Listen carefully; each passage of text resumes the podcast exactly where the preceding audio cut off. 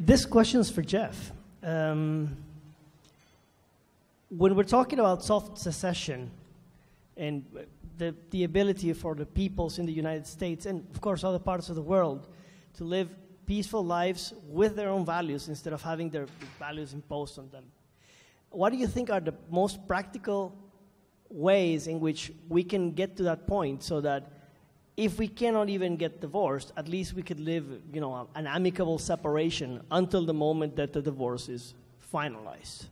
What do you think about that? Well, I think it's happening organically in the U.S.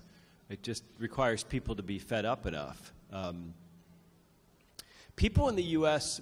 move, I think, more easily and more frequently than most Europeans. I talked to Hülsmann about this, and he said, you know, if you have a family home in France, you know, in the United States, it's very common to, you know, you'll be having dinner with someone that say, oh, we're moving, I got a new job in Dallas. You know, this is just this this is much more common. I, there's just sort of more of a wanderlust in America. So maybe moving isn't as psychologically difficult. Uh, also, we have easier, better. We don't have as much rent control. We don't have as much. Um, you know, it's just it's. I think it's a little easier to buy and sell houses or to rent. Um, not everywhere, but most places. So. Uh, it's just a balance. You know, do you want to, to endure what you're enduring in your area? Do you want to move near more like-minded people? It's really happening grassroots. I mean, we've had school board meetings. That's about as local as it gets in the United States. I mean, most people do not want to spend Tuesday night at a school board meeting to talk about masks. But man, oh man, people are doing it, and uh, it's a beautiful thing. Thank you. May I add a question just belonging to that one to uh, Jeff? Um, I, I, did like very much this map you showed with these 11 nations of America, uh, 11, 11 different populations, or however then you understand it.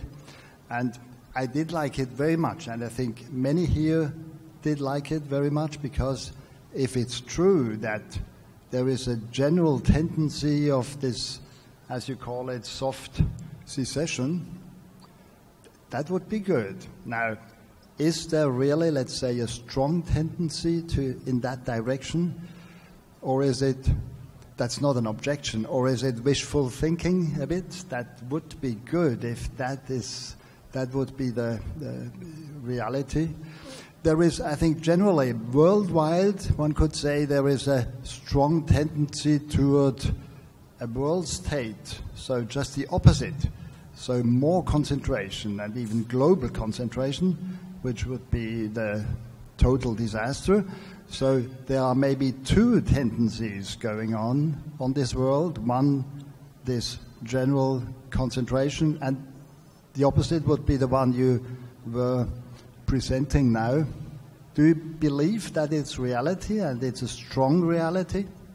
Uh, I do. I do think it's reality, and I'm optimistic about it, but uh, not necessarily, again, because of ideology, but just because elites have failed us. And elites are uh, political, social, business in the United States, whatever, whatever form of elite you want to talk about, most of them are very globalist in political outlook. And uh, when elites fail, and they, they destroyed medicine, they destroyed education, they destroyed law, they destroyed banking, they destroyed money, they destroyed war and peace in the 20th century, they destroyed diplomacy, they destroyed religion, they destroyed the family. When, when elites fail, populism is entirely justified. It's not a dirty word.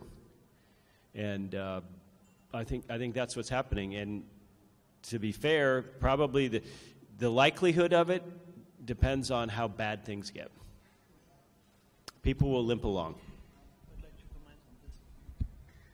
Uh, just, I'd like to add something on this. Uh, in my opinion, the two tendencies which you refer to uh, towards centralization and towards uh, world state and the tendency towards secession are both very strong and they are working together. It's like uh, inflation is politics and deflation is reality, and the result is, is uh, very low inflation or non inflation at all.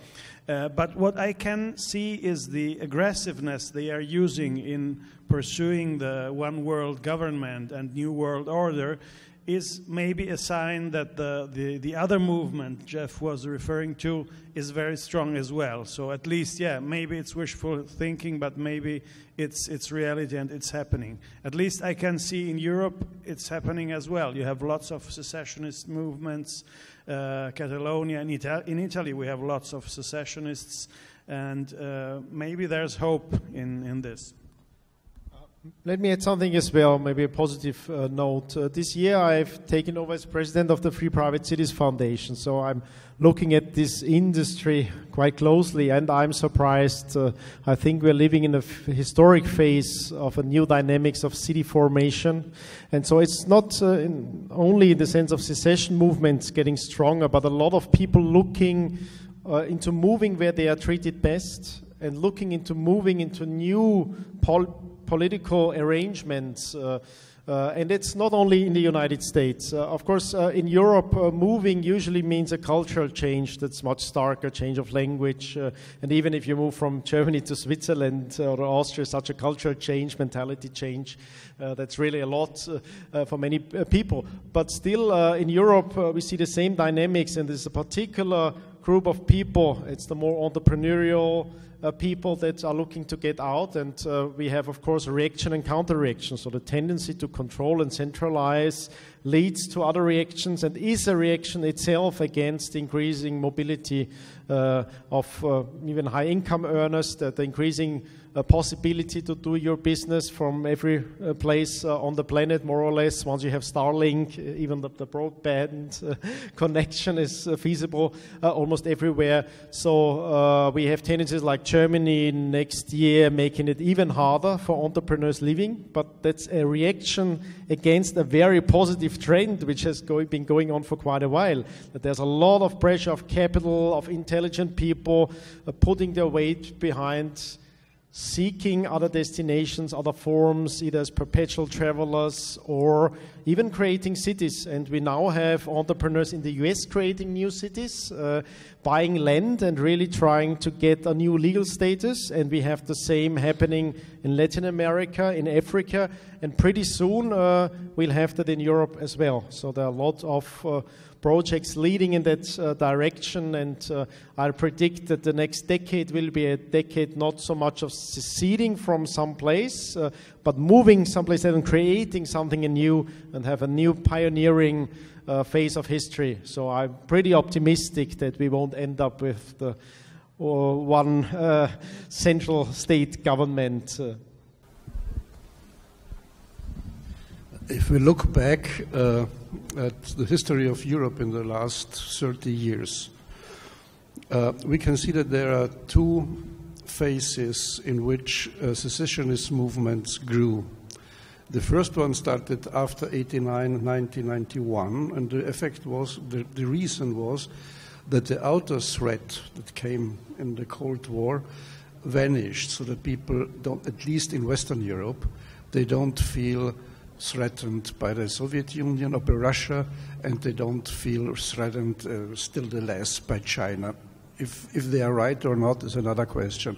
It's different in, uh, in the Eastern European countries, particularly in Poland and the Baltic republics, uh, where, uh, let's say, that uh, uh, the, um, the memories on how it was inside the empire, inside the Soviet empire, is too strong to forget it. So they have another approach to that. But uh, the secessionist movements we have now, no, uh, in particularly also in the western part of Europe, are an effect of the inner threats that came with migration. No? So, uh, secessionist movements in Italy, uh, as well as in uh, uh, as in Spain, for instance, no? they are they refer to this uh, uh, movement of people inside. They come inside, they don't share their culture, they have other interests, and they are much more prone to uh, uh, accept the central government because they have no links to the local population. I don't know the United States, but uh, I, I, imagine that uh, similar uh, uh, problems occur in the, in the, United States as well. Now, if, if, if, it's true that they have on uh, every month, I think, 200,000 new migrants coming from the south, uh, that is an explosive uh, development.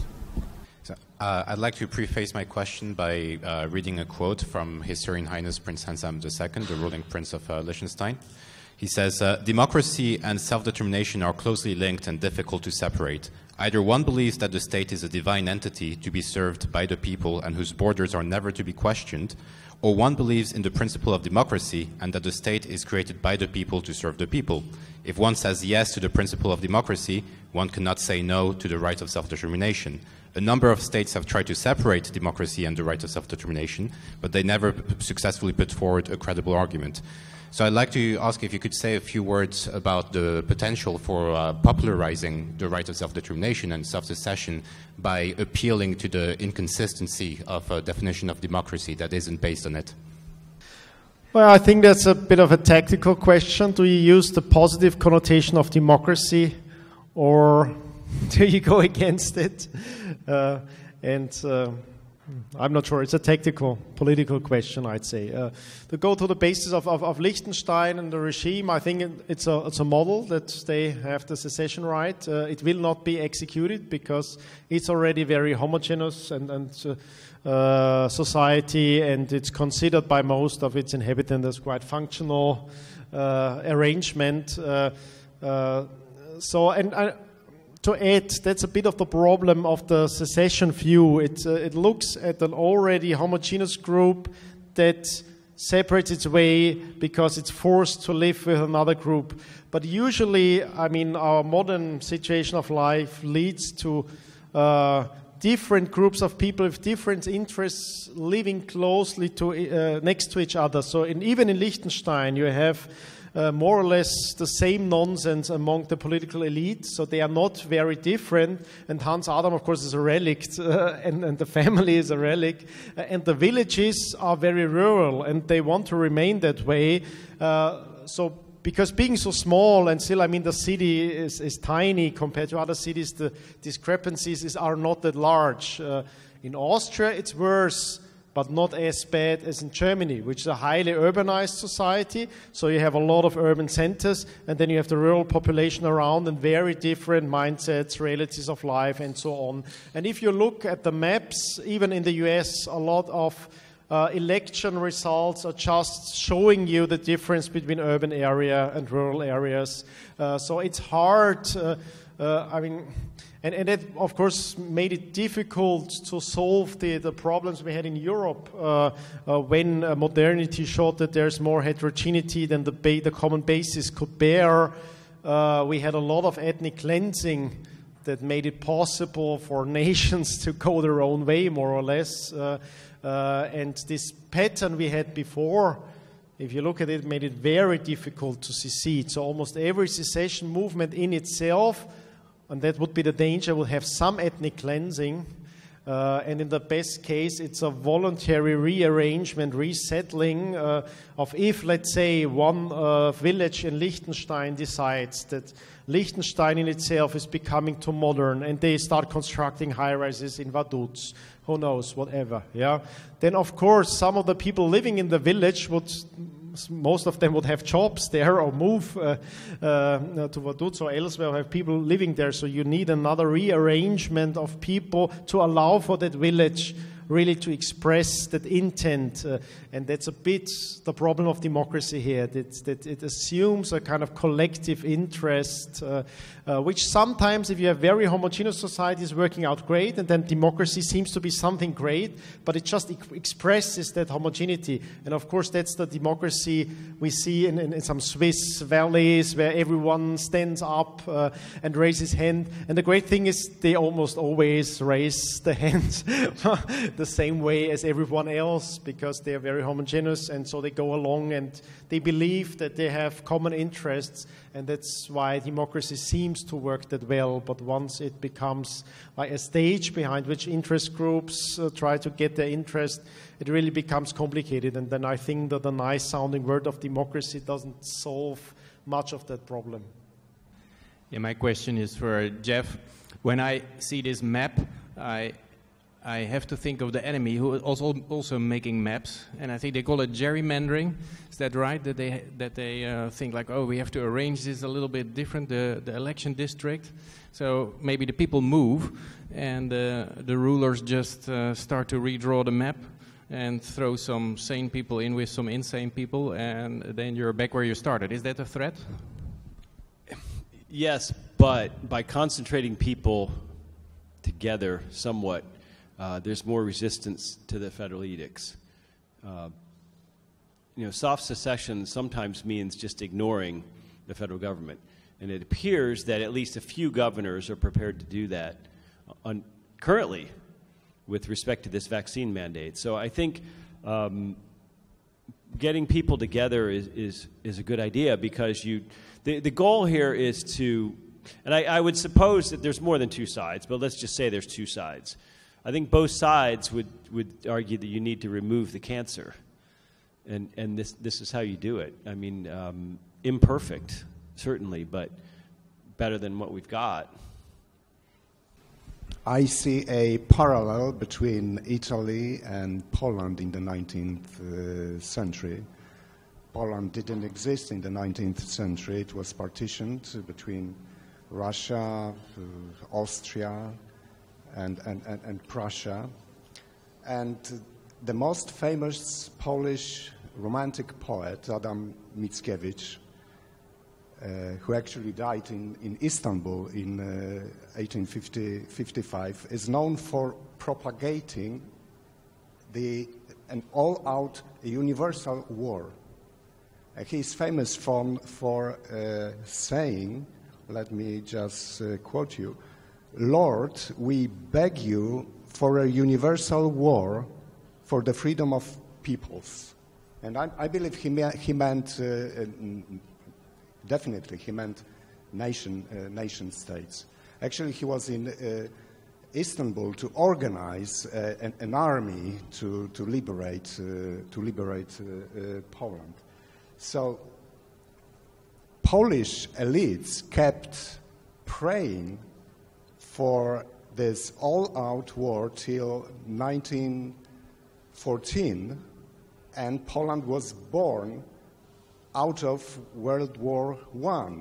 And is, I remember my schooling, World War I is praised for, raise, for uh, uh, as an event, uh, thanks to uh, uh, this event, Poland was uh, on the map, on the map again. So on the other hand, I also vividly remember my grandmother, born in the 19th, at the, at the end of the 19th century, in southern part of Poland, now southern part of, of Poland, then it was Austria. And she told me many, many years ago, I definitely preferred life under Austria than uh, under the, the, Polish Second Republic before World War II. So that's uh, basically the same situation as, uh, uh as you described. Uh, thank you for the question, which is very interesting and which brings us back to some comments uh, Jeff made before. Uh, in fact, uh, Poland, as well as Italy, as uh, Hungary, and other countries, and Germany, uh, there was this uh, nationalistic idea that uh, nations could be forged only in violence and blood and fire, and that you needed, coming back to Rahim, um, an education system that was uh, apt to form perfect soldiers who would love their country, who would be willing to die for their country, who would be willing to uh, be obedient to any order coming from above.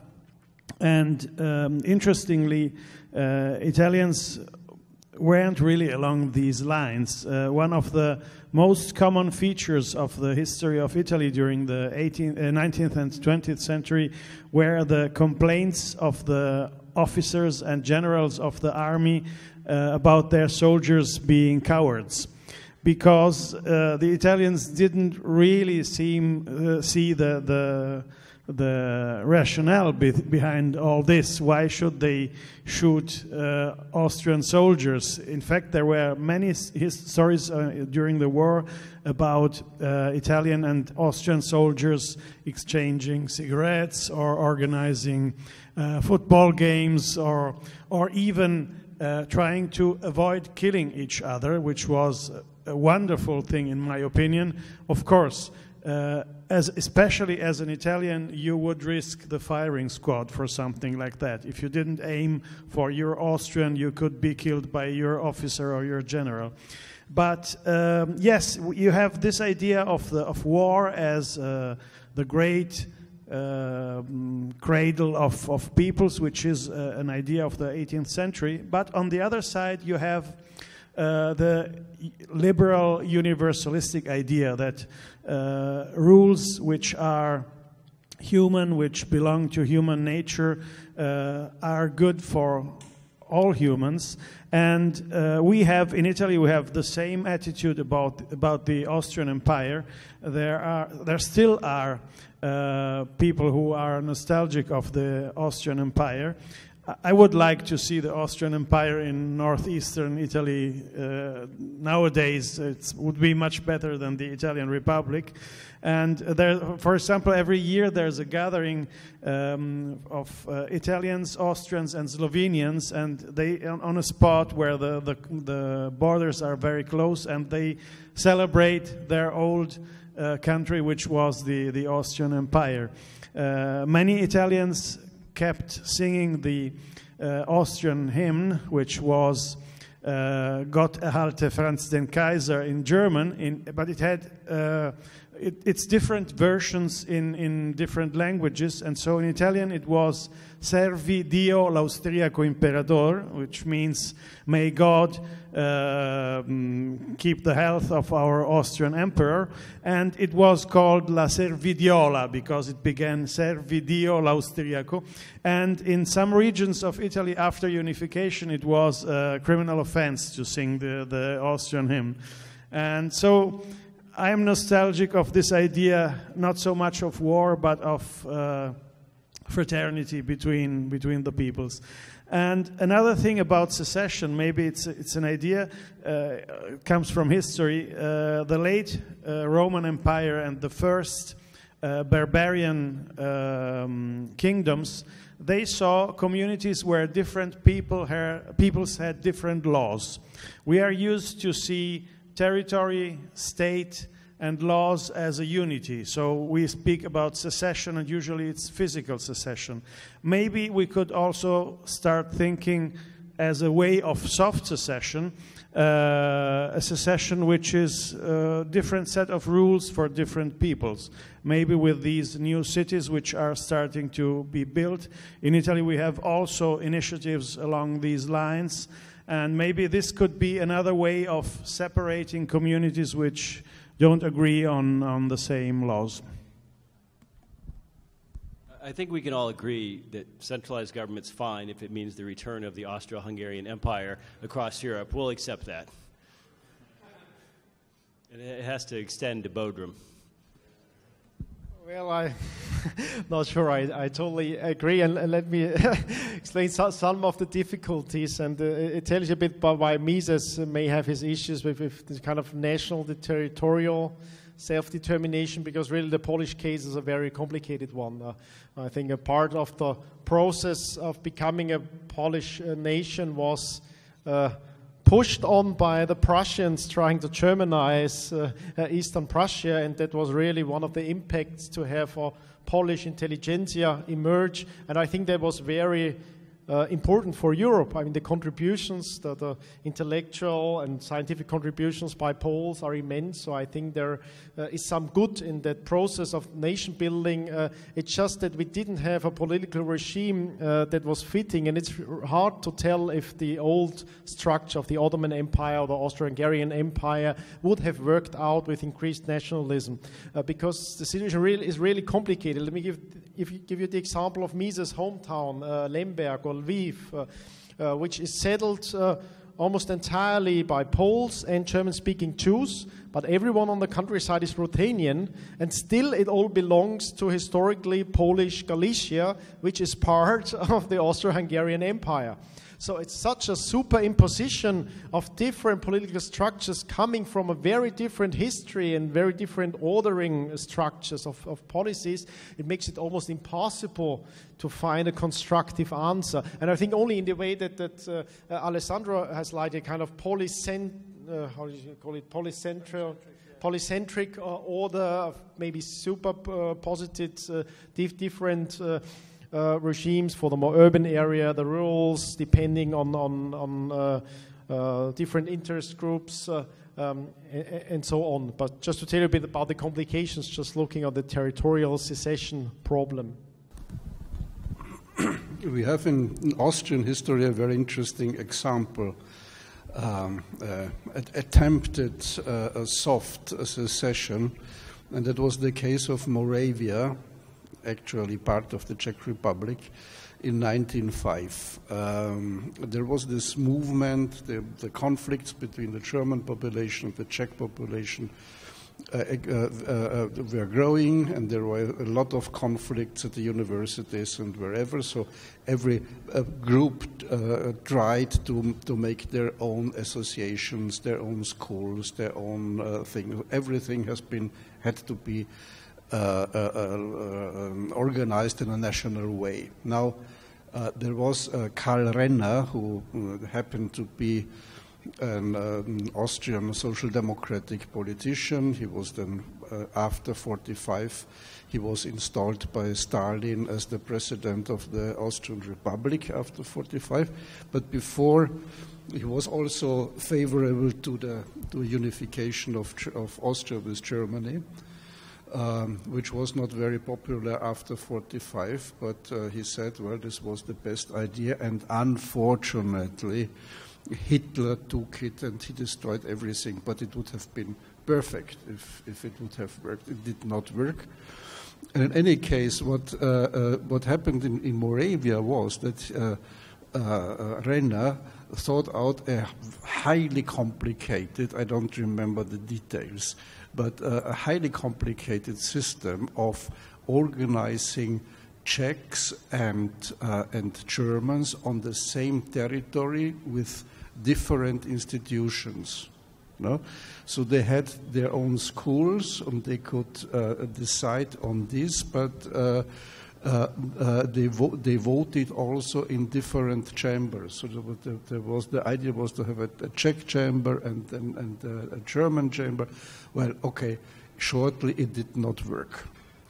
And it could not work because uh, you need a consensus building for such things. The people must be behind these ideas. You cannot uh, plan it from, from above and then think that the people will follow you. That will never work.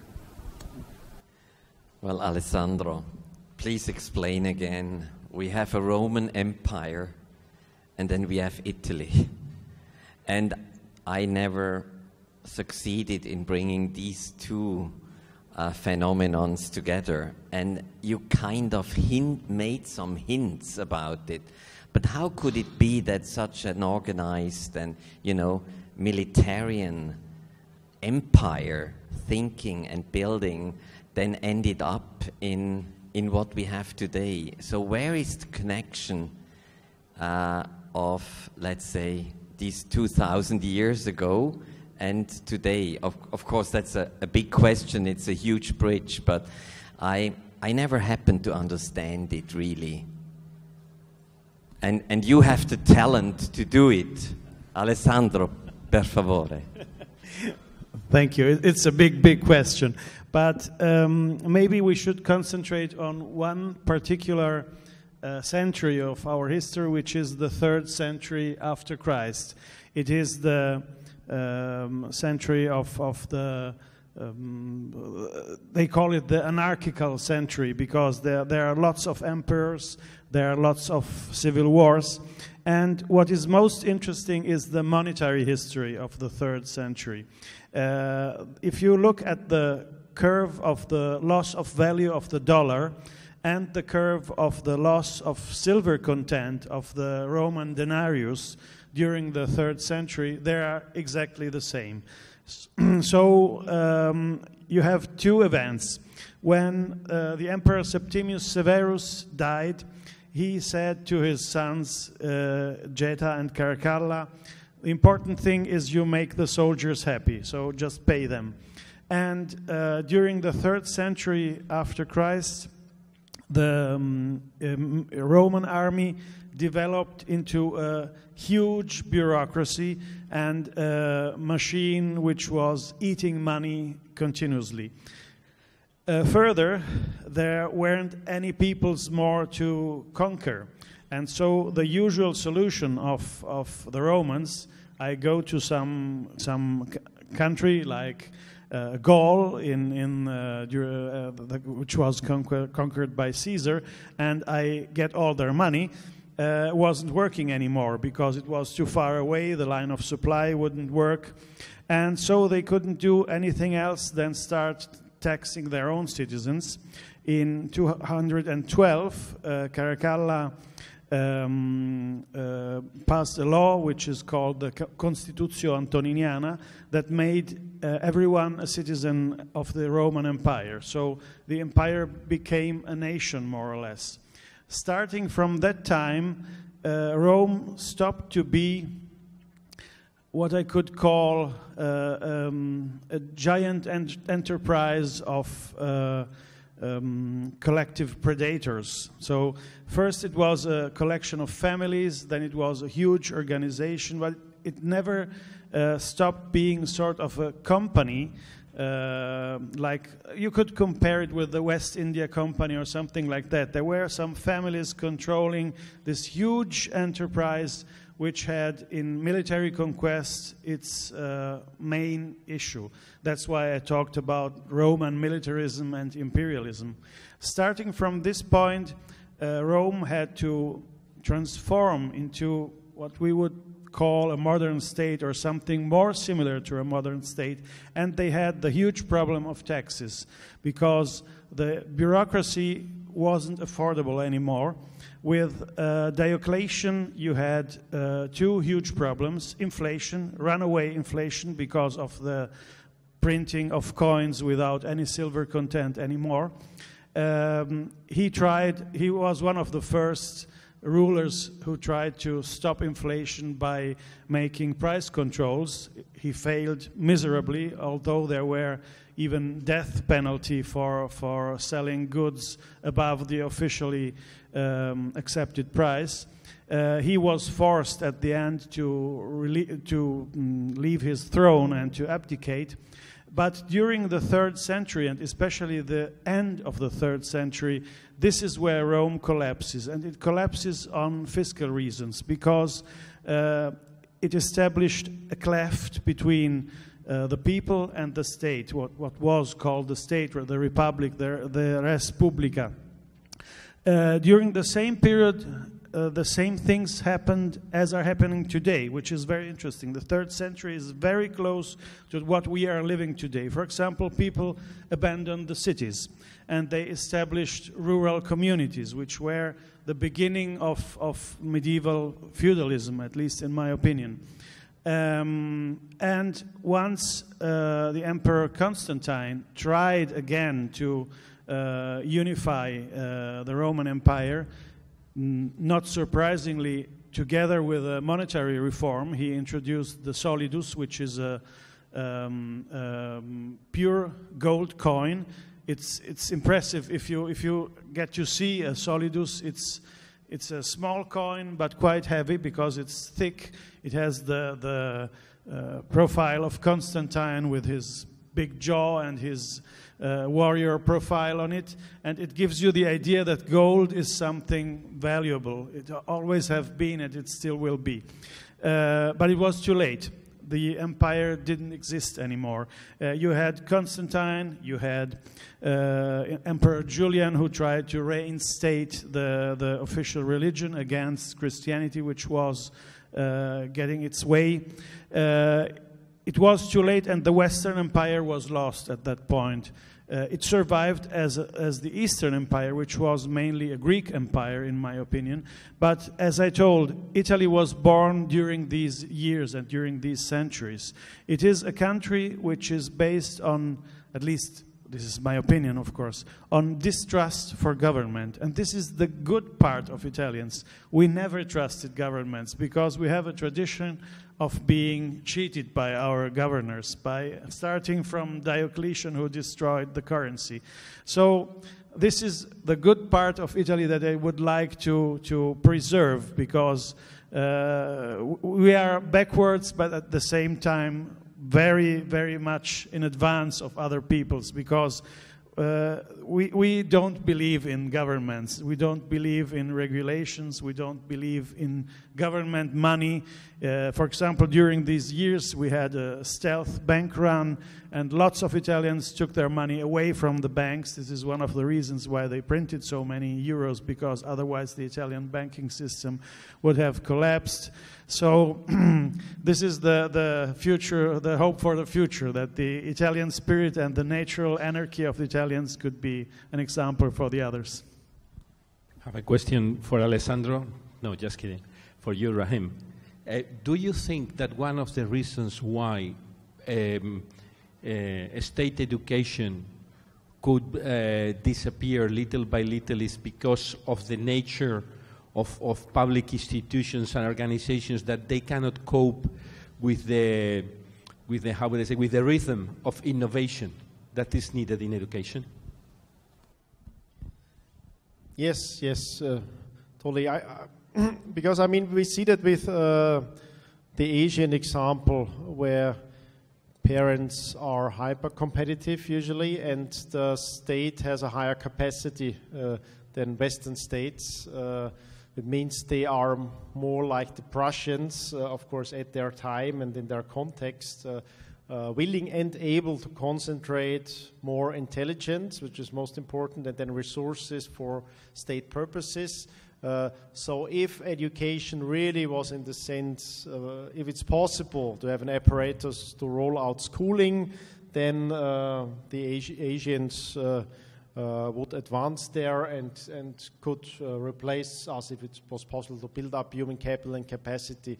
This, and we already see the signs that when you have, for example, Chinese exchange students coming to German and Austrian universities, you see that they tend to be more hardworking, uh, more trained, and, analytical uh, stuff, but much less creative and innovative, and thus performing not as well as you would expect. Because if you look at the testing results, that the trend is obvious. I mean, uh, Europe is going down tremendously in all the natural sciences, mathematics, the Olympics uh, in natural sciences. That's a tremendous decline, whereas Asian countries are going up. Uh, so, uh, but on reality, it's not as bad as it looks because mostly what you get with testing is like the schooling results, and uh, what really counts is the application for real life problems.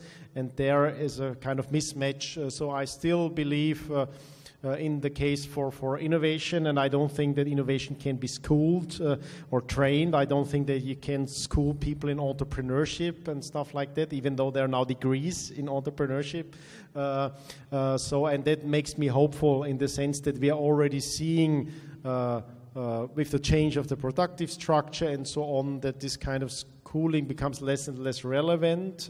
and even those who are maybe having good test results, but are losing out in the real game of schooling, which is the status games I mentioned, uh, who are the nerds, uh, are doing pretty well.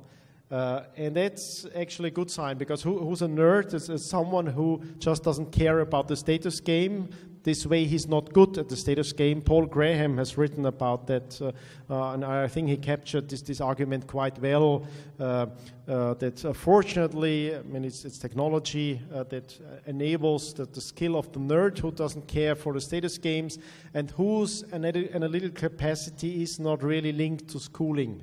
there's no way empirically to really show that there's any real world success correlated with, with the testing results uh, uh, that, that, that, you have. So I think those are positive signs in showing that even in Asia there will be a tendency uh, uh, uh either, I mean, e- either this trend stops somewhere or there'll be a tendency in more variety um, um, in, in ed- education, and I think in most cases it means less education and, and more trial and error, uh, yeah, and more the way innovation really happens.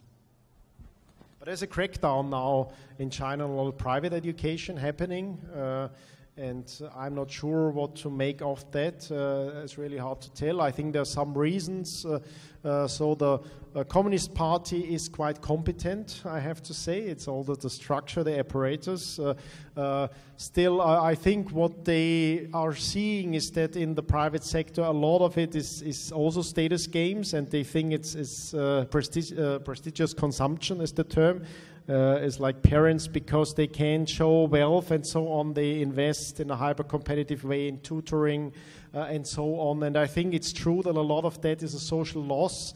Uh, but of course, what the Chinese government doesn't see and can't understand is that. Uh, uh, it's it's uh, it's a tiny small differences that are most important and I, that's how I think the crackdown on private schooling and the cracking down on peer-to-peer finance uh, and, and so on uh, will not turn out as good as they hope for. Even though I think I agree with the Chinese government that nowadays most of this private education expansion and most of the private investing and, and peer-to-peer lending is a social loss. Still, the important small part where innovation happens, uh, of course, you turn that off as well with trying to track down on what's a social loss because you can't know in advance. Uh, um, so I, I'm pretty optimistic there as well.